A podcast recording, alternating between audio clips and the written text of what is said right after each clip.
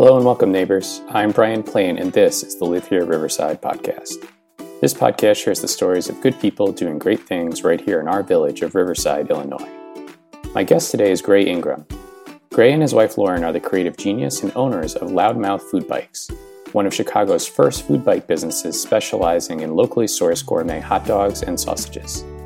In our conversation, we discuss Gray's small-town southern roots, the highly competitive advertising world that led to their developing a Plan B, how they came up with the food bike concept and took Loudmouth Food Bikes from a mere vision to reality, and how our community can help make sure this new business not only survives but thrives. I hope you enjoy getting to know our neighbor, Gray Ingram.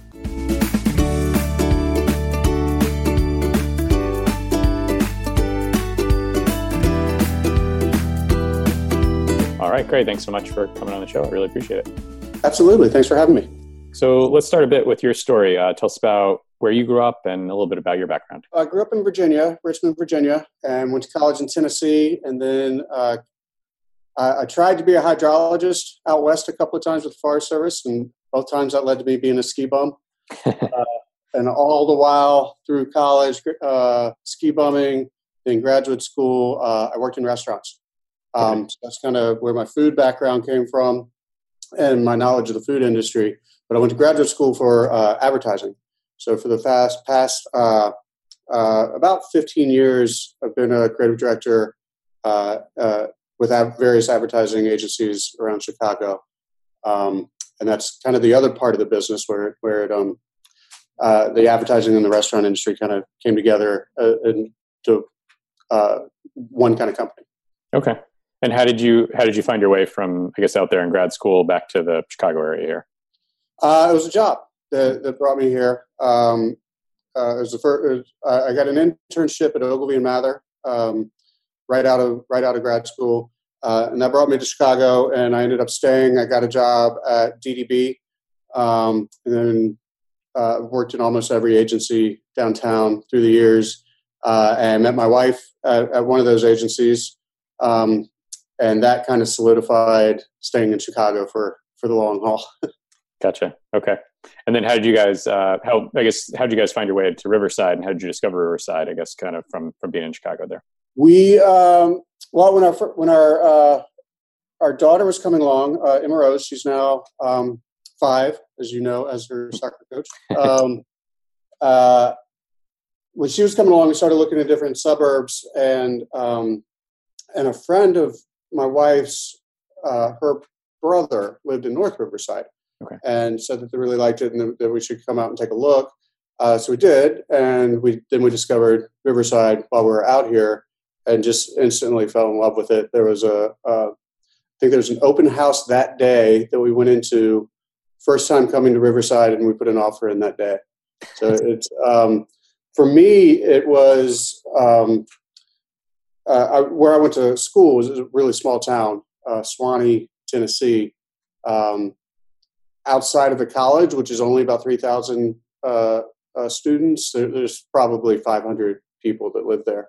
So it's tiny, and I love living downtown Chicago, and I still love downtown Chicago. But Riverside was a perfect kind of escape from downtown. As you know, it feels like such a small town while you're here and living here. So it's great. A small town right next to, one of the largest towns in the States is a wonderful place to be. That's true. And you mentioned once you met your wife, that kind of solidified you guys being here. So did she grow up and she from the local Chicagoland area then too? Is that kind of how? She's Chicagoland area. She grew up in Carpentersville, which is out near Elgin. Her parents still live out there, and her brother just moved back a couple of years ago from Long Beach, and he lives in Carroll Stream or Spring. I can never remember which one it is, but he lives out that way. So so we've got a lot of family around, which makes it even easier to stay in Chicago. Okay, and so how long has it been that you guys have been in Riverside for now? We moved. Our first house was on Lionel. And we were there, I want to say about 4 or 5 years, and we've been in our current house on Herrick a little over a year. So we've been out here 5 or 6 years. Okay, great. So right about that time, kids came into the equation, I take it. That was the part of the impetus. Gotcha. Okay. Yeah. That was the reason. And I know you just recently launched a new venture called Loudmouth Food Bikes. So I guess tell us, first of all, I mean, I'd love to know how you guys kind of came up with the concept, and then ultimately what led you to kind of take it from concept to kind of reality and where you are today. Yeah, we did. We just launched it a couple of months ago, and it came about because, having worked in advertising for 15 years, I went to one retirement party in that entire time. So advertising has a way of, I guess there's no other way of putting it. It has a way of pushing you out as you get older. You either get replaced by younger, cheaper talent, or the higher up you get, the bigger the target is on your back.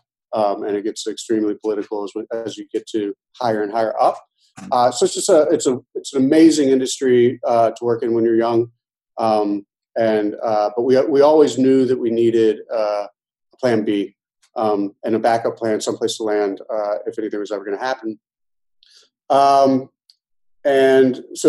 So we had a few different businesses in mind, and as things just progressed, it seemed like this was the perfect. So Loudmouth Food Bikes is exactly what it's called. It's exactly what it is. We're food bikes downtown. And the idea came about because I read an article about 2 years ago that they just legalized, well, 2 years ago, they had just legalized food carts in downtown Chicago. And they don't have the same laws that the food trucks have.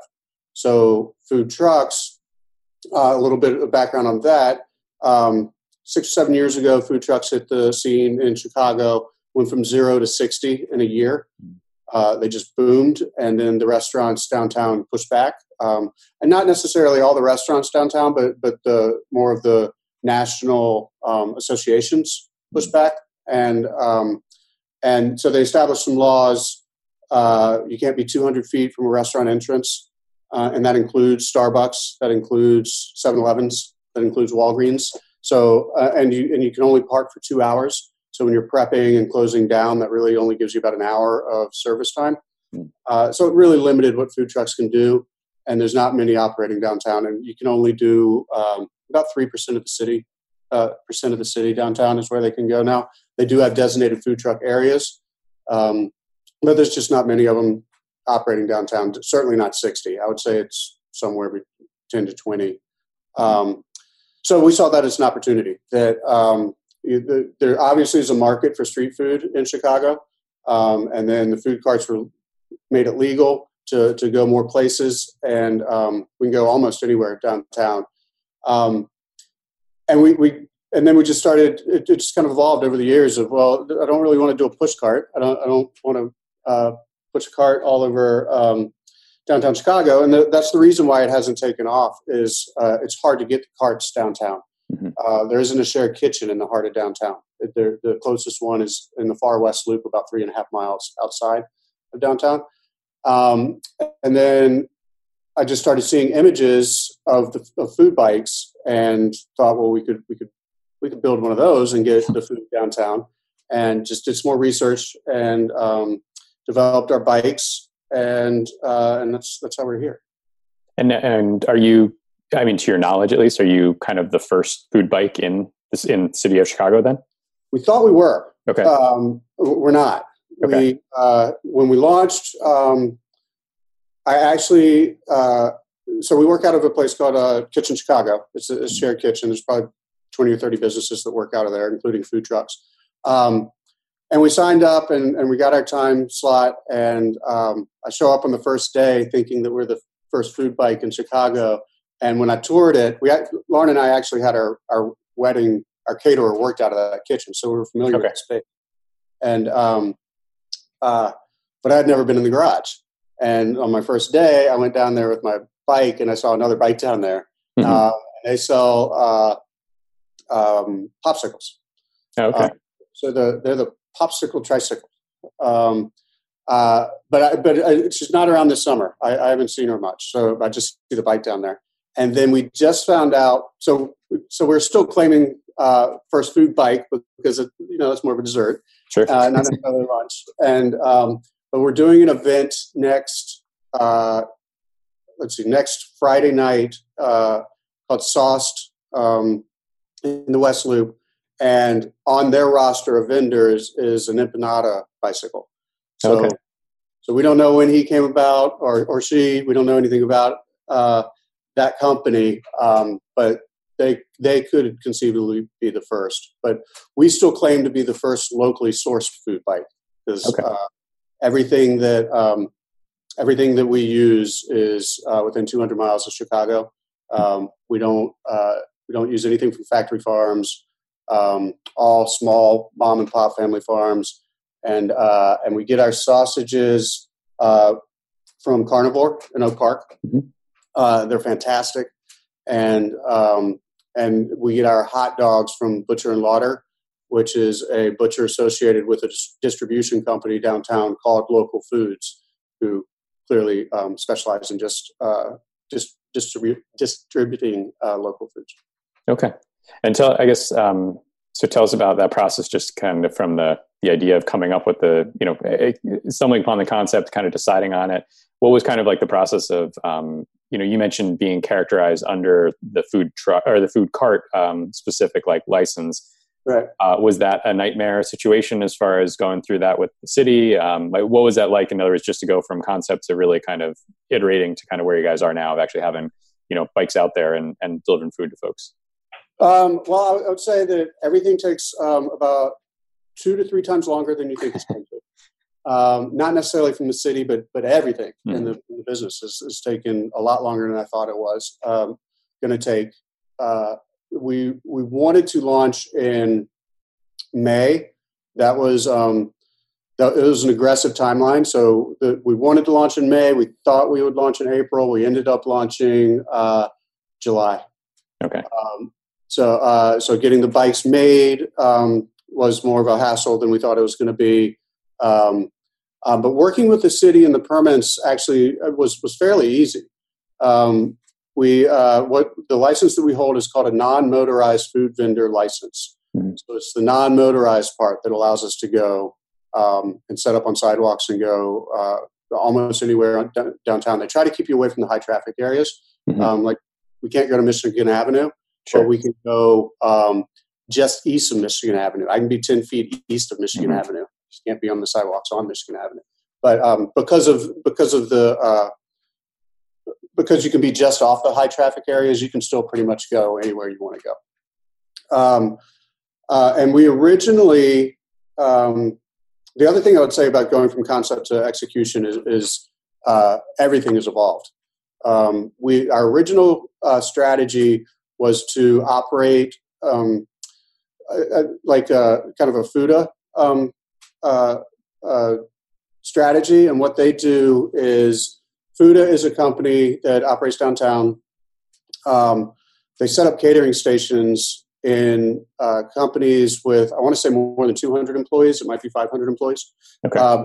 They rent that space out to different companies or different restaurants every day. So it gives the employees a different food option every day. Mm-hmm. And they I want to say launched 6 years ago, and they're now a $47 million company or $1 million a year company. So they're doing pretty good. But what they do is they send an email out to the employees and say, this is what's down or at Fooda today. Mm-hmm. And we originally thought we'd operate the same way. We started targeting ad agencies and friends of ours in Riverside, mm-hmm. And gave them a PDF to send out. And because we were operating that way, we had just purely a shared kitchen license. We didn't mm-hmm. even need a street vendor's license because we were just delivering. And then I was going to get a second bike licensed. And then the city said, well, why don't you get this type of license? And I didn't know it existed. Mm-hmm. When I went through the first round, nobody mentioned it to me. And in the second round, we got the non-motorized food vendors license. So, and now we are actually working on a partnership with Fooda so we can be one of the companies that they partner with and take the bikes up into the buildings. We can the bikes will fit in service elevators and get through a normal size office door. Okay. So now we're going to have. So we've evolved from that strategy. We still have one bike that delivers and targets companies. We're trying to set up what we're calling permanent areas. I'm hesitant to call them locations because I'm worried that I have two big fears with this company besides growing it to where it's successful. Besides the normal ones, yeah. Besides the normal ones, safety of my riders. And I have experienced riders riding with me right now, so I feel good about that. And then the second is if this is a successful venture and it grows, our ultimate goal is to have at least 10 bikes operating downtown. And if we get to that level, is there going to be similar backlash from the restaurants like there was against the food trucks? So I'm hesitant to call them locations, but. We're setting up permanent areas. We have one at 600 West Chicago, which is across from the Group Home building. And we have one on Randolph Street Bridge. Okay. And so if those are your areas, as you eloquently said, is that, how do you find most people are finding you? Is it, are they hopping on your site or one of your social media accounts and, is there, I assume, like a bike locator or something like that on there where they can kind of find you? I guess what have you seen so far in terms of just kind of, creating traction of, helping people locate where you guys are going to be? Yeah, I think we essentially thought we were going to be a social media company that sold hot dogs. Okay. And that has proven not to be the case. We're growing. On social media, but we've most of our growth has come from friends and people that we know, and just word of mouth that way, starting with a core group of people who are trying to support us, and then street sales, people walking by. We're confident in our product. Everybody that tries our dogs thinks they're fantastic. We get great reviews on the dogs, but the food bike is such a new concept to Chicago. We actually have one day we gave out free samples, and everybody tried it and said, "These are fantastic. Where are you guys located?" We're like, "Right there. We're right here. You're there."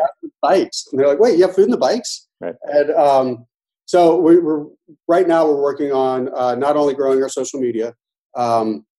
But we are we're trying to pick up our street sales game with more signage and things that make it feel like more of a thing, an area or something that makes it look a little bit more legit. Gotcha. And then we've hired our second employee, TJ, who's got way better street game than I do. So that's helped a lot. And then we're hoping we started a couple of weeks ago. Our social media campaign right now is we're targeting Rahm Emanuel. I did see, I was looking at it and researching the show. I like that. We're trying to get him to try a dog. And it's just a lot of fun to, our special tomorrow that we're going to put on social media is the special of the day is any Chicago mayor buys a hot dog, his entourage gets them free, and just have a lot of fun with that. And I don't know that we're ever going to get him to try a dog, so we've got we'll do it a few more months just because it's fun, and then we might go over his head and go to Obama, or we might try a sports guy or something. But we will evolve this to always target somebody to try them to get them a dog. Nice. And I noticed, obviously the name of the company, Loudmouth Food Bikes. I know you've mentioned, and I've just seen from watching your stuff that initially you've kind of stuck to the encased meats. Is that something that you think will continue, or is specifically naming it, food bikes and leaving it more general in that? Is this something where you could see in the future kind of expanding to different options? Yeah, well, yeah, we consciously did that to in case hot dogs or in case meats wasn't gonna draw the crowds. It left the option open for us to change to a different type of thing. But it's Chicago. It's a hot dog town. Yeah. People love their sausages and stuff here. So I'm fairly confident that the hot dogs will work. The challenging thing about the food bikes is, so the way that we operate is we have to prepackage the food, mm-hmm. and then we keep them hot on the bikes. And hot dogs just work really well for that kind of method, because we cook the sausages and then put them in the buns. Right now we have pretzel buns that are delicious. And then we wrap that in, it's an insulated aluminum foil, essentially. Mm-hmm. And the dog, since it's hot, then steams the bun while it's sitting on the bike. So hot dogs work really well. It'd be a challenge to come up with something that works just as well. At one point, I had asked a chef friend of mine what he would do if he was doing this. And he said, I'm not going to pronounce it right, but poutine or okay, sure, okay, yep. When we researched it, I don't think the fries would do well in mm-hmm. how we got to serve. I think they get soggy and kind of gross. So that was a long-winded answer to say yes. That's why we kept it at Loudmouth Food Bikes, to give us the option if we needed it, but. Mm-hmm. But we're pretty happy with the dogs right now. It's just a matter of getting word out and getting people to try it and spread the word. Yeah. And I think with that in mind too, do you see this as largely a seasonal business? Do you see it as this is something that, you'll just kind of keep the bikes out when the Chicago winter rolls around? Or is this something where, again, you'll kind of try and bring some of this stuff more inside and do more delivery stuff, kind of once winter hits here? Yeah. We don't know. It's going to be an experiment. Our goal has always been to operate up until the Christmas holidays, and then close down and open back up in March. Mm-hmm. So we initially had planned on being closed for January and February. We may potentially stay open now with the partnership of Fooda. Mm-hmm. The guys that work for me are from Minnesota. So oh, sure. So this isn't even registered. This is fine. Yeah. The cold doesn't bother them at all. And it's just a matter of people are going to come out to the street when it's that cold. My original kind of game plan was to not operate if it's below 20 degrees. Mm-hmm. And I don't know how the bikes are going to handle snow. Mm-hmm. Clearly any day that we have enough snow that, businesses are closed. There's no reason for us to be down there anyway. Mm-hmm. And by the next day, they have the streets cleared. But with the lens of driver rider safety, I just kind of want to test it out to see whether or not we're going to operate in the snow. And that leads to why we still might close down in January and February, because if I can't guarantee that my bikes are going to be at a Fooda location, then they're probably not going to be happy about that. Sure. Yeah. That makes sense. And then I guess last question specifically on the business for you right now. Are you guys all in on this? I mean, have you kind of walked away from your advertising thing? Are you guys doing this while you're doing kind of the day jobs? I guess where are you at in your process here? So I'm doing it full time. Okay. I've taken a step outside of advertising, I guess.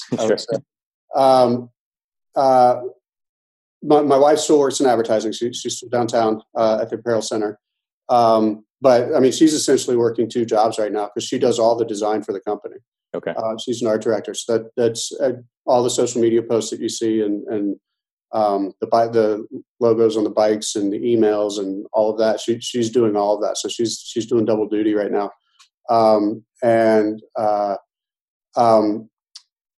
So we're all in the sense that, in two senses. The first is that, another thing that I've learned doing this, and I'm very happy that we did this ahead of time, is making sure we had enough capital to survive for a while. Sure. Because if we hadn't pre-planned this, and it, and been working on this for years and had money saved up for it, we would have closed already. Because I think you need at least a year's worth of capital before you start something. Would be my advice. So we're all in that sense. We've got a big chunk of change that we're investing in this, that we're hoping that it works. And then we're all in the sense that it's not that difficult of a business to run the day-to-day operations.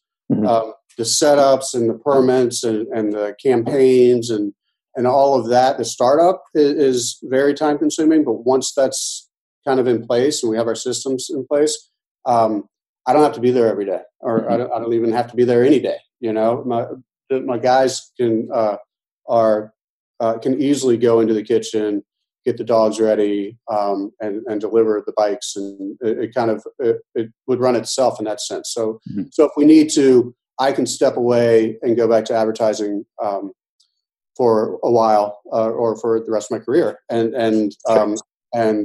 we're still going to try to keep the business running regardless. Mm-hmm. So ideally, I'll be out advertising for the long haul. But sure. Well, and along those lines, I guess what can folks here in Riverside do to help you guys out? I mean, is it just kind of getting the word out? Is it obviously buying the product? But I guess what are things that people can do here, kind of locally? I guess to help spread the word for you. Let me know. For those that work downtown, where are you? Where can I find you? I'll send you an email. When we target a company and we're going to deliver there that day, we give 20% off in the email. We'll give a 20% off promo code. And anybody that is the impetus of that email can clearly get a free dog that day. But yeah, just try to follow us.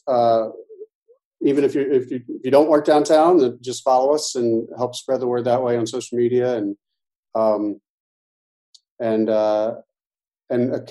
may do some. We did 4th of July this year, and we may do some more events next year in Riverside. So come check us out locally if we're here. Okay, and then I guess transitioning into some more Riverside specific questions for you. What's been your favorite thing being here in Riverside? I think. I love being along the river. I think that's great, but I think the neighbors is really it. It's I think Riverside attracts kind of a similar type person, you know. So it's like almost everybody that we meet is, wow, we really get along with these people, you know. And I like how it seems. It seems to me, you know, I still consider ourselves fairly new to Riverside, mm-hmm. But it seems to me that we're getting more and more kids out here. I don't know if it just always is that way, but or we're just meeting more kids and families. But that would be it. I think the neighbors and the people that we've met so far is my favorite part. And what would you change about Riverside if you could? Oh wow. Well, I got involved with the traffic study when we were doing that. So we were online now. We got a lot of cut through traffic and a lot of people speeding. That would lead to another thing that I really like about Riverside is that if you get involved with the village and Ben Sells and the other village board members, they really listen to people who voice their opinion, and they try to do what's best for the community. And I think what they did along the lines of the traffic study has helped a lot. I think the stop signs that they put on Long Common and across the bridge is going to start cutting down on cut through traffic. I heard recently they're going to put temporary speed bumps on some of the cut-through streets to try to get people to slow down a little bit. But I think we do have a cut-through traffic problem in Riverside. Mm-hmm. And the businesses clearly want the traffic to come through so that they can see the businesses. And But that'd be the thing I would change is to try to figure out a way to reduce the cut-down traffic. And then last question, what's the kindest thing that somebody's done for you here in Riverside? In Riverside? Oh, that's tough because there's been a lot of them. I don't want to alienate anybody, but I think the thing that there's going to be 1,000 that come to my mind after after we end the interview. But the thing that's coming to my mind right now is when we did Live on Lionel, Erin Calabrese almost nightly. We coming from the city, we were always behind on getting dinner ready for our kids, and almost nightly she would come around with her kids and take our daughter for a walk. So that pops into mind. No, that's great. Well, again, it speaks to that small town, you know, that they have folks that don't even think about it and are just willing to do that. So I think it was just something that she did as a neighbor, which was fantastic. That's great. And if folks want to find out more about Loudmouth Food Bikes, excuse me, mm-hmm. Where should they go, Gray? Where can they tell us where they can find you guys online? What's the best way to do that? Loudmouthfoodbikes.com. We have Instagram, Loudmouth Food Bikes. We are on Facebook, Loudmouth Food Bikes. Let me see how many times I can say Loudmouth Food Bikes. And for some reason, our Twitter account, you can find us at Loudmouth Food Bikes, but our at thing, which I haven't figured out how to fix yet, is I think Loudmouth FB1. Okay. Great. Well, we'll make sure we include links to all those in the show notes as well, too, with the blog post that goes with this, so that people can find that pretty easily as well, too. Fantastic. Thank you. Well, again, Gray, thanks so much for coming on the show, telling us about your story. And I look forward to trying a dog soon. Great. Thanks again. Hey, neighbor, Brian here again. Thanks for listening to this episode of the Live Here Riverside podcast. You can read our blog posts and hear future episodes of this podcast by visiting us online at livehereriverside.com or liking our Facebook page, Live Here Riverside. One last thing. If you enjoyed this episode, please share it with a neighbor that you think would enjoy it as well. Thanks for stopping by.